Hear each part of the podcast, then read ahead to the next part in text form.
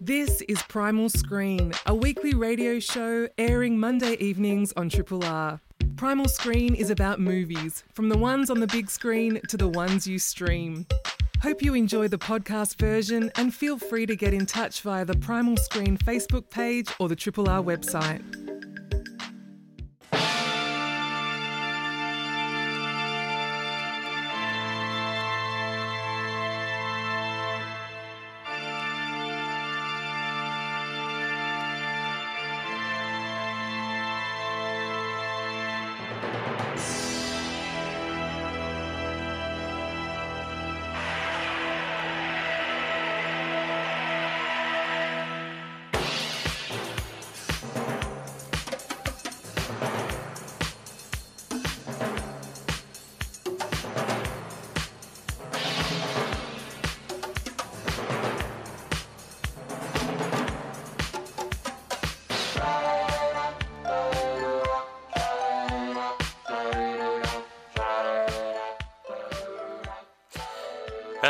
Appropriately creepy theme for tonight's Primal Scream.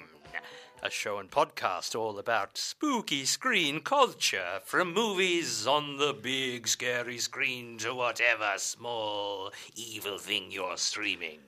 Yes. Great.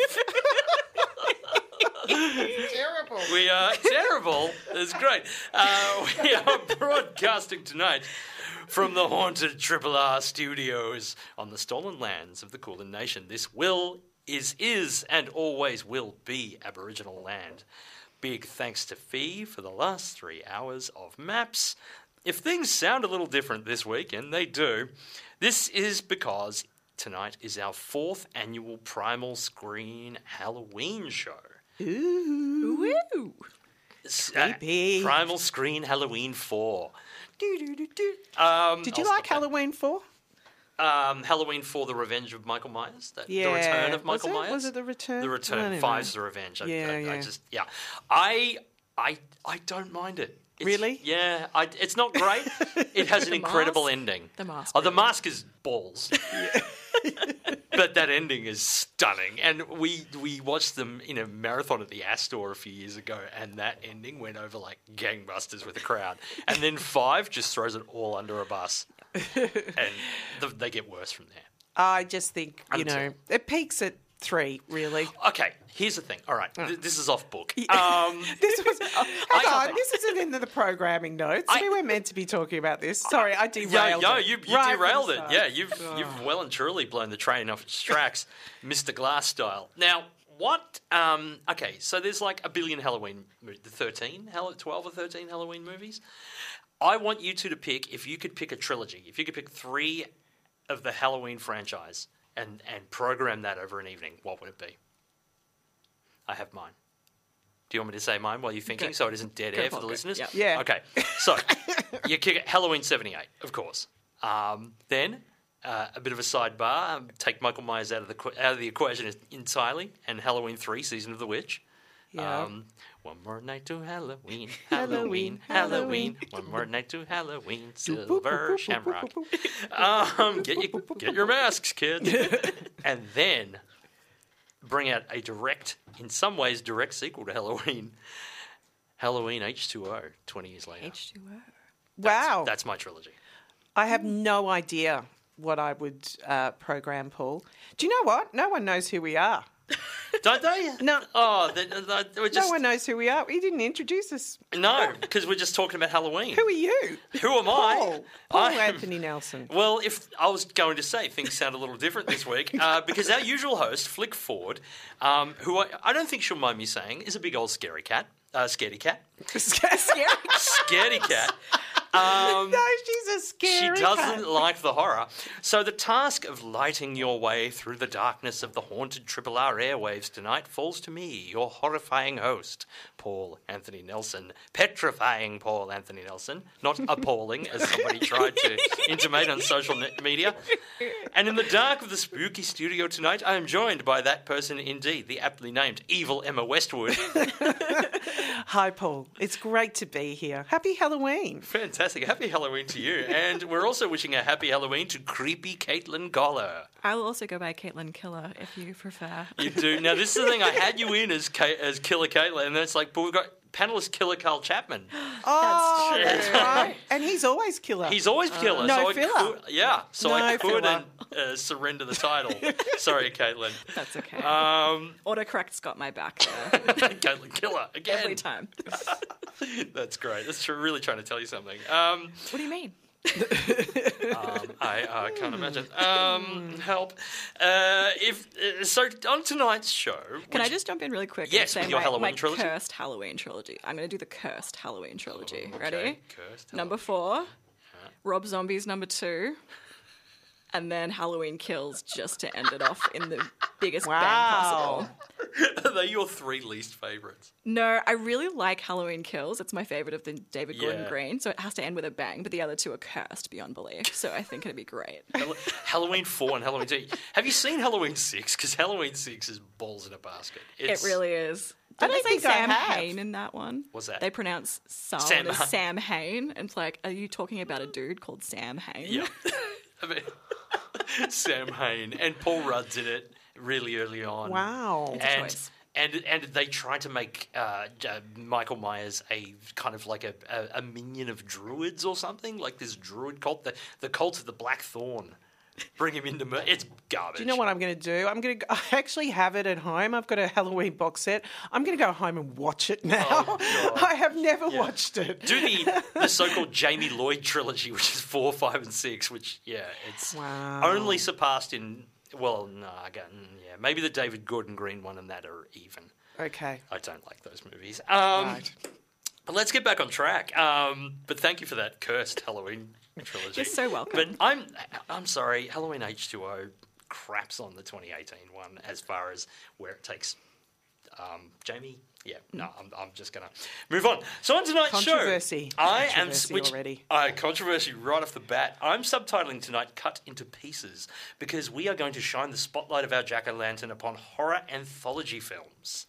Uh, these bite sized pieces of terror collected into fearsome, frightening, and sometimes funny feature films. First, we'll be looking at one of the earliest examples of the genre, 1945's Dead of Night. Then we'll stay in England by leaping forward to the 1970s with The House That Dripped Blood, before coming to a close with a film that directly celebrates the spookiest of seasons, 2007's Trick 'r Treat.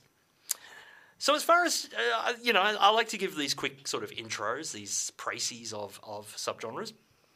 So, I'll give one now. So, as far as my research goes, the oldest of screen horror anthologies is Richard Oswald's 1919 German silent eerie tales, which is delightfully descri- uh, um, described as being set in an antiquarian bookstore after close, in which portraits of the strumpet, death, and the devil come to life and amuse themselves by reading stories about themselves. The Germans had a couple more cracks at it, with none other than Fritz Lang in 1921 with Destiny, then Paul Leni and Leo, Leo Birinski in 1924 with Waxworks, and Richard Oswald remaking Eerie Tales in 1932 as The Living Dead. Couldn't let go of it. The earliest American efforts came in 1943 with French director Julien Duvivier's Flesh and Fantasy, and a film which no longer survives and about which little is known, which is James N. M. Totman's independent film Dr. Terror's House of Horrors, which mm. coincidentally mm-hmm. shares a title with a 1965 British anthology which would kick off a run by Amicus Productions, a company whose name would become synonymous with horror anthology films, and one of which we'll be reviewing tonight The House That hmm. Dripped Blood. In other nations, the French would enter the fray with 1949's Strange Tales, as well as later teaming three directorial giants, Federico Fellini, Louis Malle, and Roger Vadim, for the 1968 Edgar Allan Poe omnibus Spirits of the Dead. Oh, of course. Yeah, that had, famously had uh, Peter Fonda and Jane Fonda playing characters who were may have had a thing for each other. um, that one was the Roger Vadim chapter. Of tell? course it was. Um, the Japanese tradition of folk horror tales would be honoured in that country's first horror anthology, the great director Masaki Kobayashi's Kwaidan from 1964. While Mario Bava got the Italians into the act with 1963's Black Sabbath, which is great.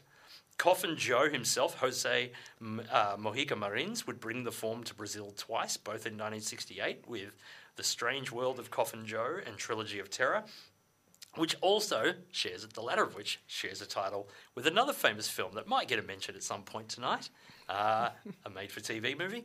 And Vincent Price would turn up in Roger Corman's Tales of Terror, based on the tales of Edgar Allan Poe, and Twice Told Tales, based on the stories of Nathaniel Hawthorne. But it was Amic- uh, British production house Amicus, formed by two Americans, Milton Subotsky and Max Rosenberg, who would make the form their own, producing eight horror anthologies between 1965's Doctor Terror's House of Horrors and 1981's The Monster Club, all starring famous horror actors like Peter Cushing, Christopher Lee, Ingrid Pitt, and Vincent Price, as well as at least two Doctor Who's, uh, Jon Pertwee and Tom Baker. And Joan Collins. And we could call her a horror star. She was in a film called I Don't Want to Be Born, which was an amazing horror movie. Yes, that's Yeah. a that's a strange movie to run into at two a.m. in the morning, uh, uh, as I did as a child. Um, uh, American TV horror produ- uh, producer director Dan Curtis, the man behind Dark Shadows, would bring the form to US television with hits like the aforementioned Trilogy of Terror with Karen Black times three. And Dead of Night, which is not the Dead of Night we're talking about tonight. There's a lot of reused titles. There, I'm there are really. There are a lot. They're starting to sound like um, you know all the the uh, the the Chinese massage places. are you know how they just put was not where they're I the same. they have the same names, like Serenity Rainbow, or um, I don't know, something like that. Yeah, Heaven Hands or something. They're all- yeah, I see the same name. I swear over and over again. I don't know why I went there. That was so strange. Just back on track. So in the 80s, uh, George A. Romero and Stephen King's Creepshow and Steven Spielberg and John Landis's ill-fated Twilight Zone the movie would perhaps be the closest thing to blockbusters of the genre. In latter years, the horror anthology has proved a popular way for young directors to have their first feature film credits by simply bunging a bunch of short films together and releasing them as an anthology, or franchised like the popular VHS film series. But for all their variable quality, these trick or treat grab bags of cinematic candy have become a durable film genre for horror buffs. Emma and Caitlin, what are some of your favourite examples of horror anthologies besides the ones we're talking about tonight?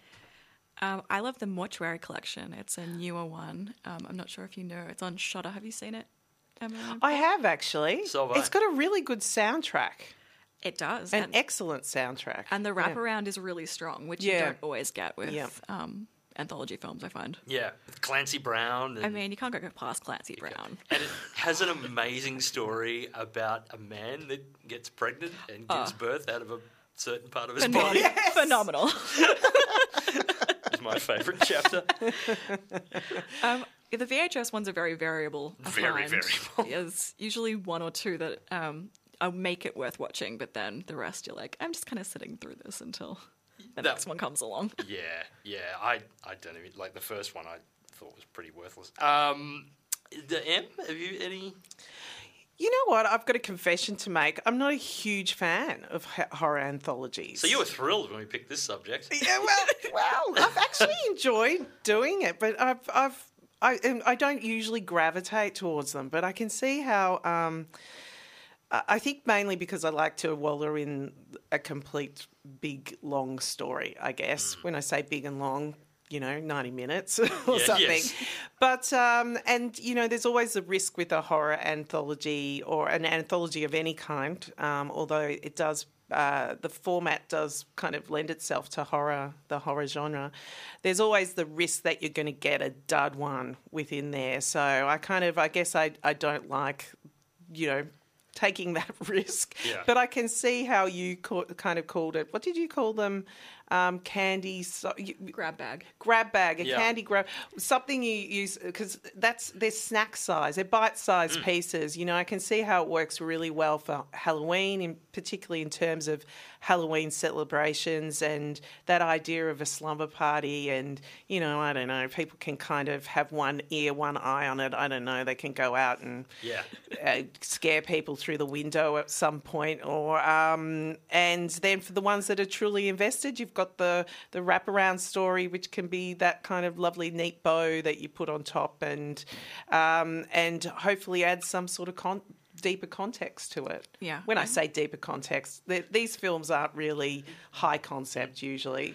I don't know, man. Some of the ABCs of death have like scarred me for life. Well, uh, please. Z is Z is for zygote. Has anybody seen it? I, I, I can't remember it, but that Oh, could be because I blocked it out. My gosh. If you want to see one of the most disturbing films, Could we call could we call Black Mirror like it's almost It's an a anthology horror- series. It's an anthology series, yeah. so that's a like the different Twilight thing. Zone. Yeah, yeah, yeah, like, um, yeah. Tales from the Crypt. And it's I would say it's horror too. Most of Yeah, it a lot of it kind is, yeah. quite horrifying. But weren't you in one of the ABCs of? Uh, my short film Made of Horror got put on the anthology, the omnibus of ABC's Deaths One and Two, um, as part of the like Monster Fest version, which looks like a little golden book, which I thought was so adorable. Um, Oh, wonderful! I've got that Yeah. edition. It's yeah. I, I saw that. It's like Nice I need work. to own this. This is great work. Oh, congratulations! So so if you if anybody out there owns the uh, ABCs of Death omnibus Blu-ray put out by Monster Pictures, you'll have Caitlin Short Maid of Honor on there. Made of Horror. Made of Horror. Yes, that's So the watch joke. that. Don't worry, so many people have I've- messed that up over the years. For the I've- joke, I need to watch it. Is my is what we come Okay, out of that. Maid of Honor, Bride of Horrors. what about you, Paul? What Uh, I'm a big. I look. I, I love the Amicus Tales from the Crypt with the aforementioned Joan Collins. Yeah. In the classic um, All Through the Night, where she's hunted by a Santa Claus throughout the house. Yeah, I think I That's w- I- genuinely terrifying. I've now. Once we get into the discussion, well, we are Yes. into the discussion. What am I talking Yeah, about? But, but in terms of the house that drip blood, that has got me thinking that I want to go and see because I haven't seen that one. Um, What a so, treat for yeah. I think that's there the you thing. go. I think start with the Amicus ones Yeah, yeah, because they're really smart. They're really fun. They're written by people like Robert Bloch. Like yeah, like as yeah, we've- as yeah, we've yeah. I, I, I'm quite happy to do that. I love that aesthetic. So Yeah. yeah. and the casts are incredible. Like, Yeah. yeah. I'll keep my powder dry though Yes. until we get to that. Yes, Dead of we night. shall. Dead of night. Dead of Night. All right. So first, let's dig into our first film of the night, shall we? Just go and see this film. So from, this is from 1945. This is literally the tail end of World War II. De- uh, Dead of Night from directors Charles Crichton, Basil Dearden, uh, Robert Hamer, and Alberto Cavalcanti. From scripts by Angus MacPhail, T.E.B. Clarke, and John Baines, based on stories by MacPhail, Baines, E.F. Benson, and H.G. Wells. This was the only horror film ever produced by Ealing Studios, which are famed- Comedy usually. Yeah. yeah, Exactly. yeah. And also, horror films were banned during the war in, in Britain. This one really? And this was like, yeah, this was like the first kind of, yeah, this Really? was like a rarity, yeah. This was released two days after the end of the official end of Second World War, after the the Japanese surrender was Hmm. signed or something like that. Two days. That's crazy. They must have had it in the gun ready for as soon as the war ends, we're getting a horror film out there. We've gone six years without. Do you know why they were banned? Did you? I think it was you came something. up with that? no, yeah, I've, I've, Yeah. I've read it online. I, I think it was something to do with morale it was something that actually came from the film office. Right. But okay. everyone turns to horror movies during times of crisis. So Exactly. I don't Yeah. understand why that would be. which I guess we've realised more and more throughout time, and now Indeed. it's become we've really leaned into it. Um, so this is architect Walter Craig seeking the possibility of some work at a country farmhouse. Soon finds himself once again stuck in his recurring nightmare. Dreading the end of the dream that he knows is coming, he must first listen to all the assembled guests' own bizarre tales. I've got to say, you mentioned the mortuary collection. This might be my favourite wraparound story Oh, in an anthology. big call. I think this is very, very good. Well, considering I'm not an anthology girl, I can't. I'm, I, I don't have a completist view. Mm-hmm. But I'd say I'm I'm willing to back you on that, Paul. This is this is a ripper, you know, um, and I think that's why uh, Dead of Night has resonated so much. It's for such a a quirky sort of older film, you know, that um, it, as an anthology, it just is. Um, it, it really leaves you, it leaves stays with you at the end because you're thinking, wow, this is. We won't say what the wraparound is. We'll No. let people actually actually enjoy that themselves, but um, it's. In terms of the stories, it's another one where I, I mean I like I do really like them all, um, but there is that one that you played the audio clip from, which is the ventriloquist dun- dummy. What's it called? Does it Ventriloquist dummy. It's actually called that. Yeah, yeah, yeah. Um, Hugo. and with uh, Michael Redgrave playing the ventriloquist, uh, that everyone remembers. That's Yeah. a sort of signpost for this film. That It's a signature chapter. yeah, it is, and I think that the the um, the film is oh god, it really feels like that. Um, you would have. Uh, um, What's his name? Um, Rod Serling, who Yes. wrote the Twilight Zone, would have taken a lot of cues from this. And Richard Matheson as well. Uh, Yes, yeah, yeah. absolutely, absolutely. It's also got that. It's a, like a little chamber piece, really. It's got a, almost an Agatha Christie feel as well, in terms of you kind of feel like, you know, I don't know, this Colonel Mustard with the candlestick in yeah, the. They're all And they're very. all very English too. very English Yeah. and mannered. Although Googie Withers is in it, who well was English, but she she came to Migrated Australia and you know became one of us, one of us here. uh, we so- tarred and feathered her and called her, called her yes. replaced her arms with wings. We do did. Yeah. Talking about horror movies. um, but uh, yeah, this this is very much a piece. Um, I think in creepiness and dread and and terror. There's actually I. Um, I wrote a book uh, with a guy called uh, Jez Conolly, and he co-wrote a book on Dead of Night. To be totally honest, Nice. he did that, yes, as well.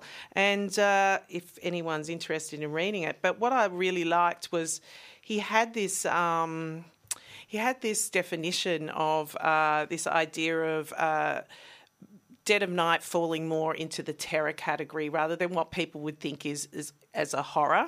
And he has a quote from um, Devendra Varma, who was this leading authority on Gothic um, literature. And in his work in 1957, he quoted this. He said, The difference between terror and horror is the difference between awful apprehension and sickening realization between the smell of death and stumbling against a corpse. I thought that was really great. Quite evocative. Yeah, yeah, and and it yeah, it actually uses horror an act horror terror example to to define it, and um, I think that's really uh, that's really appropriate in um, describing the mood and the what how Dead of Night sits with you and what it leaves you with. Yeah, absolutely. Mm, there's some spooky uh, wind effects there.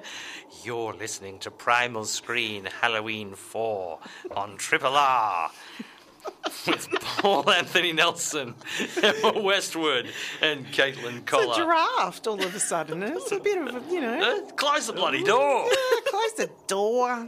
It's Great. I love that. Culture. Just adding value. Um, so tonight we are focusing for a Halloween uh, uh, um, focus on uh, horror anthology films. So the track you just heard was Halloween by the Dead Kennedys. And before that, we were discussing 1945's Dead of Night. So, Caitlin, where, how did you find this uh, one of the earliest examples of horror anthologies? I had my first watch on Saturday um, because of this, and it did not disappoint. It was an absolute delight, a treat. I felt like I was in a warm bath of happiness and joy.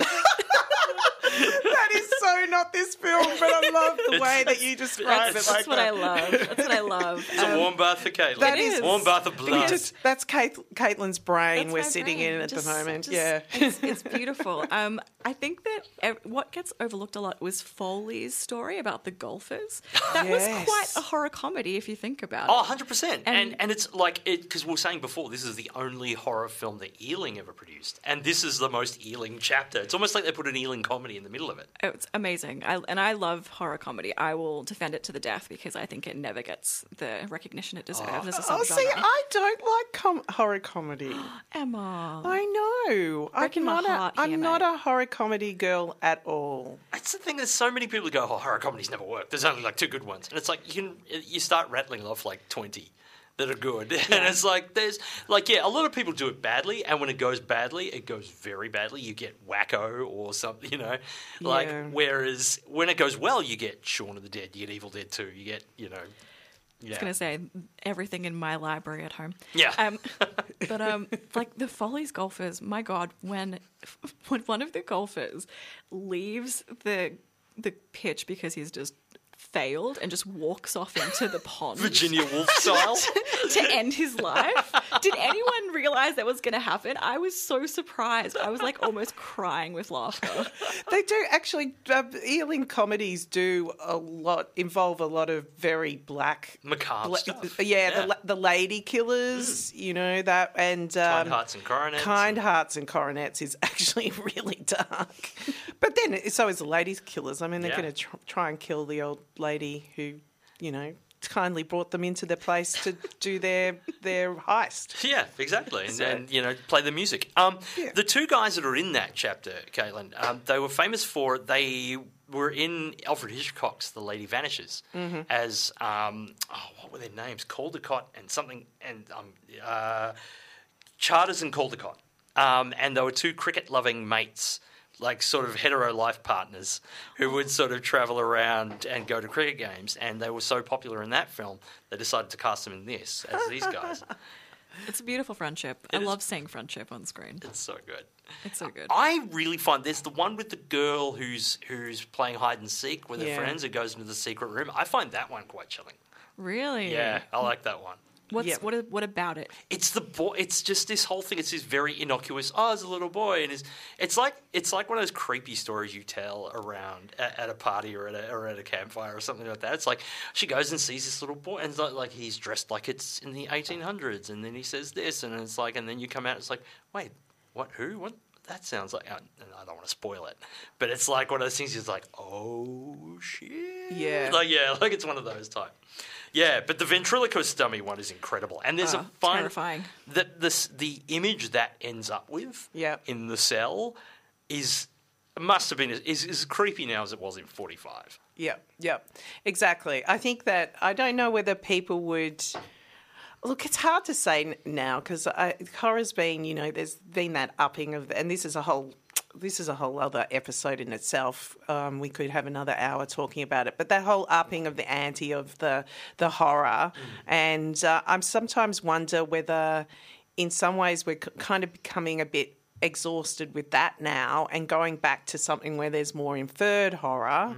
Because that for example that one you talked about with the the girl doing the the game and going up into the attic there's nothing that's actually uh, even creepy shown it's all because you find out what all that means what Yeah. that means Yeah. afterwards, and you therefore look at it in a different light, Mm. and it sits with you in a different way, and it can, it kind of seeps into under the skin in a, a certain way. Whereas we can, we're so used to seeing blood and guts these days, but yeah yeah, and i think yeah uh, there's definitely a gravitation back to a good story well told within the, Always. the horror genre This is one. Of, this is one of um, Martin Scorsese's horror picks on his what was it top 11 11, yeah. 11 Yeah. horror movies. you which couldn't he- stop at 10 i had to go on 11 i couldn't He went to eleven, like Spinal Tap, and um, and but this film, if you look this, and if you know um, two other films that he put on that list, which were The Haunting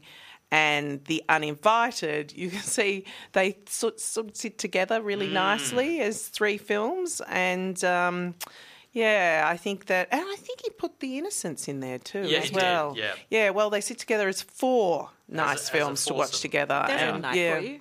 Yeah, You've just what set a everyone up. night. up um, I know. Very nice of you. I've, I'm not programming Halloween franchise. I'm p- programming Dead of Night, The Haunting, and The Uninvited together. interesting And um, and and The Innocents can go in there as well because that's just a wonderful film. so um, that's so that's uh, Dead of Night. Now we jump forward two and a half decades to another British film from the great Amicus Productions, and that's The House That Dripped Blood. Vampires, voodoo, vixens, and victims. You'll find them all in the house that dripped blood. Blood, blood, blood, blood, blood, blood.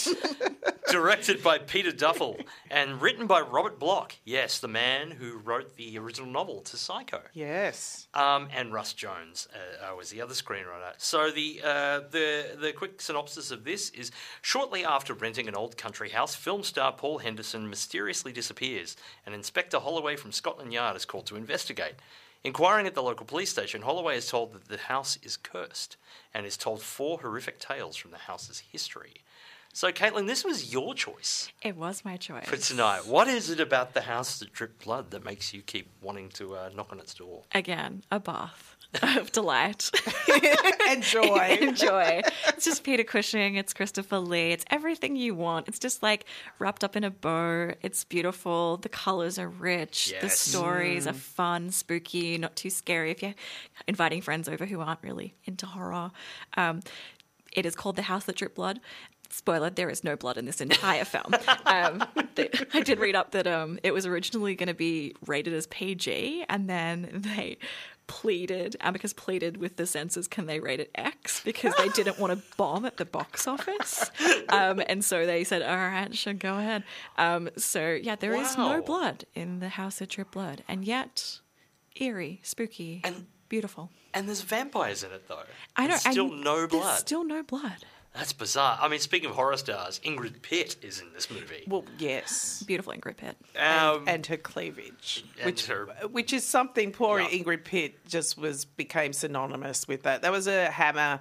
Um, Yes. That's another thing. I think a lot of people confuse the Amicus films with the Hammer films because they have the same aesthetic. So Hmm. if there's anyone out who, there who kind of has an idea or knows what that golden era of Hammer look like, the beautiful, brilliant Technicolor time of Hammer. This film is very much in that ilk. Absolutely, So, but but yeah. Amicus, unlike Hammer, generally more modern day set stuff. Yeah, A- yeah. and and and specialised in anthologies. I think they made eighteen. I think they made twenty eight films overall.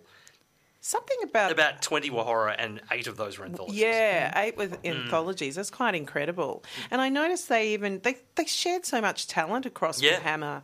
That Freddie Francis was um, someone who came from the Hammer stable as well, who's a cinematographer and also a director, and did has done some amazing films. He he shot The I was Innocents. just about to say It looks fabulous because he shot it. Yeah. So um, I, I don't Yep. love The Innocents as a horror movie, but it is one of the most jaw-droppingly gorgeously shot films. oh, it's ever made. beautiful. It is beautiful, and not as a horror movie. All right, okay, It's that's another. Paul. I don't like her. Oh I my think, gosh. I think Deborah Deborah, Kerr. Kerr. is so far over the top. she just annoys the hell out of me. I'm I devastated for you, Paul. Uh, that I you can't- can't yeah. find the love in I- that. like the, the little kids are creepy. They're great, and Peter Wyngarde, old Jason King, he's great and creepy out the window. Like, but I just I can't deal with Deborah Kerr in that movie. I'm just like, all right, you know, our good friend Lee Gambin has this thing Calm with Una O'Connor in Bride of Frankenstein. I have the same thing with Deborah Kerr in the Innocents. Right. I'm like, all right, Right. calm down. We don't just. Calm down. Calm down, Deborah. yes. But yes, but back to yeah, Freddie Francis, exactly who direct who shot, you know, uh, a lot of stuff and directed Tales from the Crypt and a few other things. yeah, yeah. But yeah, this has got some very. Um, this has got some. I mean, Denholm Elliott is in this film. Um, Jon Pertwee's in the more the um because Doctor speaking of kind of horror comedies, Again, Yes. horror comedy It ties is it all a- together. It is a horror comedy, very much so that one. But this also doesn't.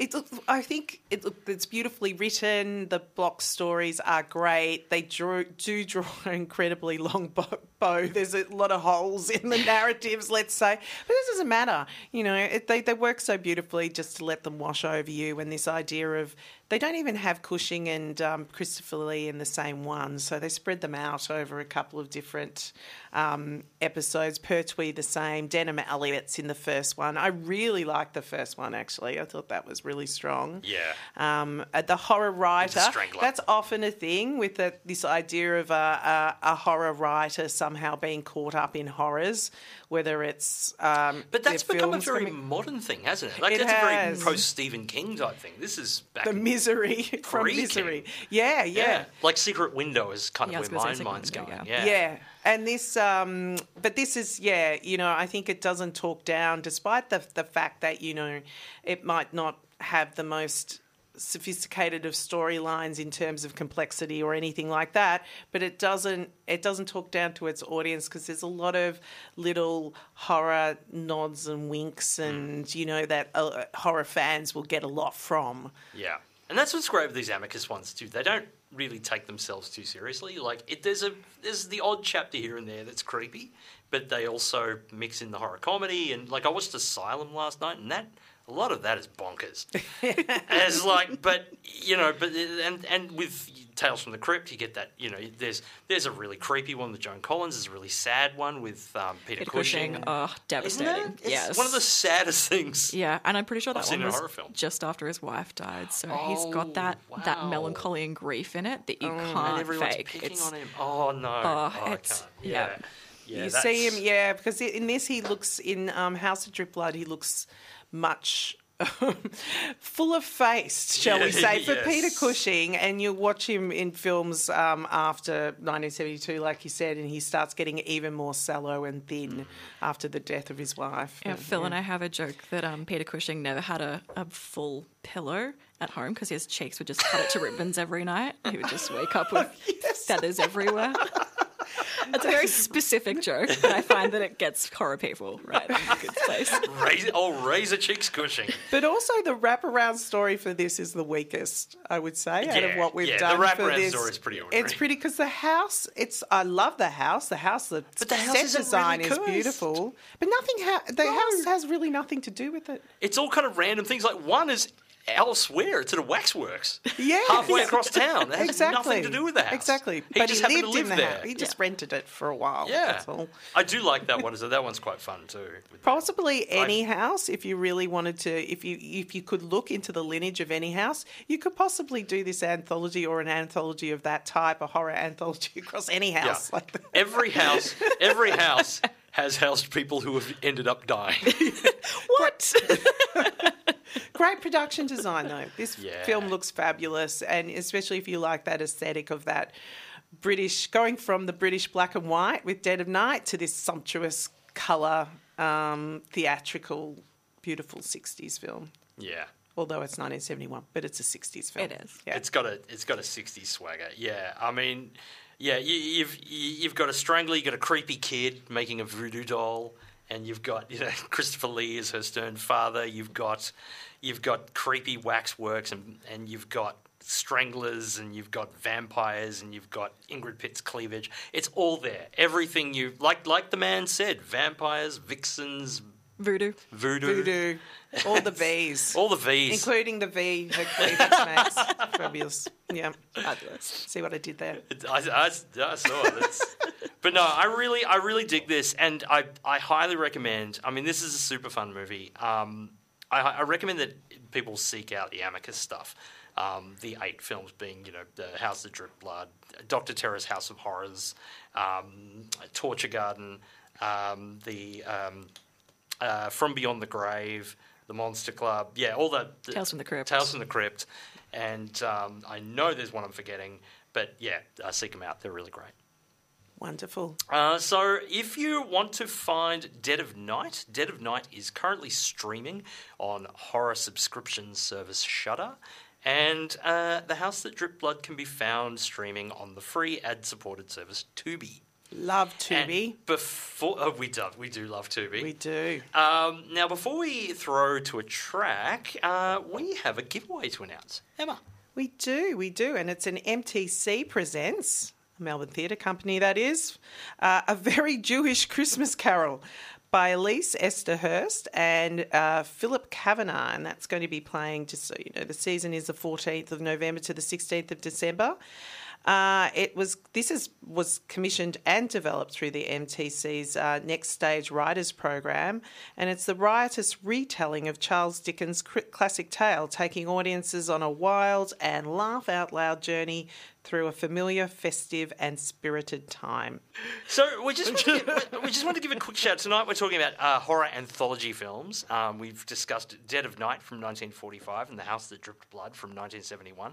We've got one more to go, but before we do, we did want to just give a quick plug to a little bit of triple R horror that's happened recently. Is um, there was a live to air radio play uh, called Writhe to Air. Um, uh, written and directed by mystifying Melbourne presenter Carl. I'm going to need some pronunciation. Aisha Pashu. Aisha Pashu, thank you.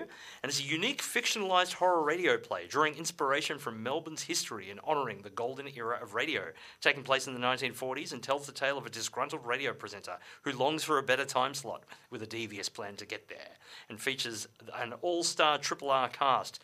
Daniel James, Rachel Short, Paulie P., Clara Slewa, Simon Winkler, Kate Kingsmill, Vanessa Toholka, Tony Biggs, and Tristan Harris. And that is currently uh, up on demand on the Triple R website, rrr.org.au. So you should uh, take an hour and have a listen to that And it was actually recorded in front of the live studio audience, wasn't it? Yeah. with yeah. live Foley. Yeah. Fabulous. Fabulous. So cool. More. I say more. Speaking of more, what about one more anthology? So this we've been to the 40s and the 70s, and now we're going on to dark alley into the aughts with 2007's Trick 'r Treat, written and directed by Michael Dougherty. Interwoven stories demonstrate that some traditions are best not forgotten as the residents of a small town faced real ghosts and goblins on Halloween.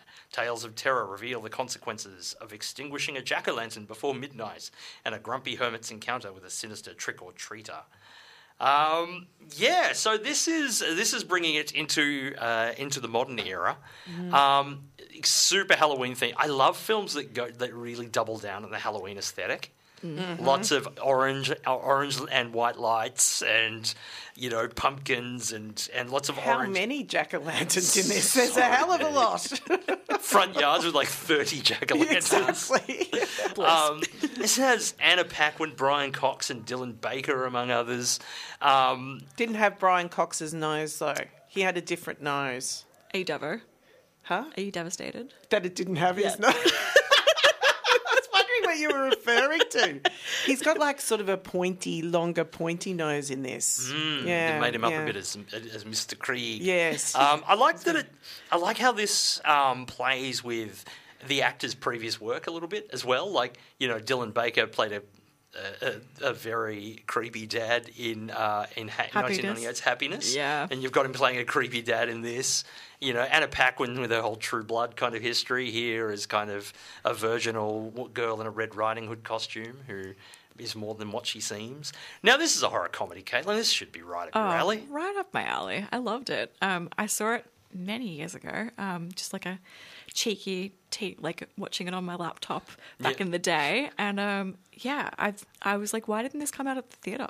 It was it's ripe for Halloween theater lovers. Um, I mean, it's got everything you want, really, and it's got um, the mixing of the tails is really nice. Like, it doesn't really have a wraparound per se. It's more just a, um, and I like the way that it, it plays with time, backwards and forwards, and overlaps. Um, yeah, it's The wraparound's Halloween. the wraparound Just is a Halloween Halloween. night in that neighborhood. That's the wraparound. It's little, basically. it's little Yeah. Sam Was taking it anyone. Sam Hain. You reckon his name is Sam Hain? I reckon it is too. I, I Yeah. think they definitely called him Sam for that reason. Yep. Um, taking people to task for not following Halloween protocol, not not giving out candy, for uh, extinguishing jack o' lanterns before midnight. For uh, and he's so adorable. I love him. Yeah. So cute. Emma, you seen this before? No, I hadn't seen this, and um, and yeah, I probably wouldn't have uh, gravitated towards it, but I really enjoyed it. I thought it was um, incredibly commercial, like a very watchable. Um, very slick too. Very slick. Um, debut film for him too, um, and. Yeah, yeah, I, I couldn't see that. I could see that he seemed very highly accomplished, and um, like you were saying, Caitlin, surprising. You, you'd think this would come out. This would be a great cinema film because it's highly consumable. Uh, it has pretty nasty content. That's one thing about it, but I think that it was clever in in having this kind of glossy facade, wrapping it in something glossy that makes it far easier to digest. And it's- and yeah, Eighty-two minutes. nice, punchy. Yeah. Yeah, nice and tight. Because and Mike Yeah. Next film after this would be Krampus. He'd do the Yes. same for Christmas. which Um, is the Chri- oh, it's we've film- even had a Christmas. We've had a Jewish Christmas here. Look, look, everything ties together. It's Jewish coming. Christmas giveaway. It's, but yeah, but I Christmas uh, like Krampus is a film that's been growing on me with each time I watch it as well. Yeah. and Oh, I- interesting. This does too. Yeah, I like the way it weaponizes virginity yeah in it. Yes. I think that's pretty cool. that's cool. There are a few surprises in this film, There are indeed. um, which we will not reveal. Uh, but yeah, yeah, I was I was del- quite.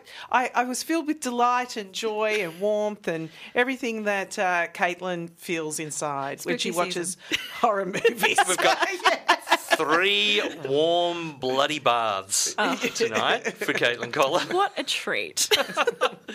Elizabeth Bathory baths. yeah. How do you think I look so young? Oh. Giving out my secrets now. Um, yeah, Killer I. collar. So there was about five, six stories in this one. What was your favorite? Paul? It's like for I I did like I've got to say I really uh, the, the Dylan Baker principal one's great. That's got a really killer end like ending of the first part. yeah. Um, with his son is great. Um, but I do love little Sam. and Craig. Yeah. Yeah, Sam Yep. and Kreeg. What about you, Emma? Um, I think I liked. Uh, I think the first one, like that you you mentioned, that one. There's something about that that just, and it's really like it gets to the the the actual end of it. I'm like, no way, that's really full on. Yeah, that's extremely full on. And then it has a nice little visual cue at the end um, of that sequence that is then called back in the. Yes. It's part of that idea of what we were talking about. It doesn't have its wraparound is really the fact that it's just a night in Halloween in a certain area and the way these creepy stories uh, intersect. Yeah, and it is really nice. nice. Look, it's been it's been done before, but Halloween is always a good con- uh, context to have murder and mayhem in um, uh, in the under the cover of the day or the, the, Yeah, yeah. the, the what's going on because you know you can do anything on Halloween. So it is Exactly. it is a beautiful um, uh, little construct to Yes, play with. and and that thing of not being yourself on Halloween. Uh, five words or less, Caitlin. Your favourite?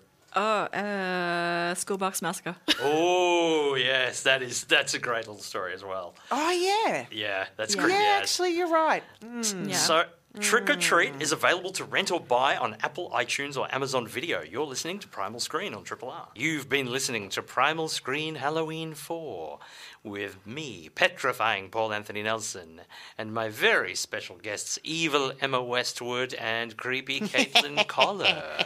Thank you. Thank you so much for joining me tonight. This has been super fun. It has been, Paul, and and uh, I just I'm going to plug you. You've made a horror film, um, Paul. Where can people I see did. that? So, uh, yes, I made a, uh, my, me and my partner uh, Perry Cummings made a film called Apparitions. It's currently available on video on demand on uh, Vimeo. If you uh, just go into Vimeo and look for Apparitions, otherwise it's vimeo.com slash uh, on demand slash apparitions VOD.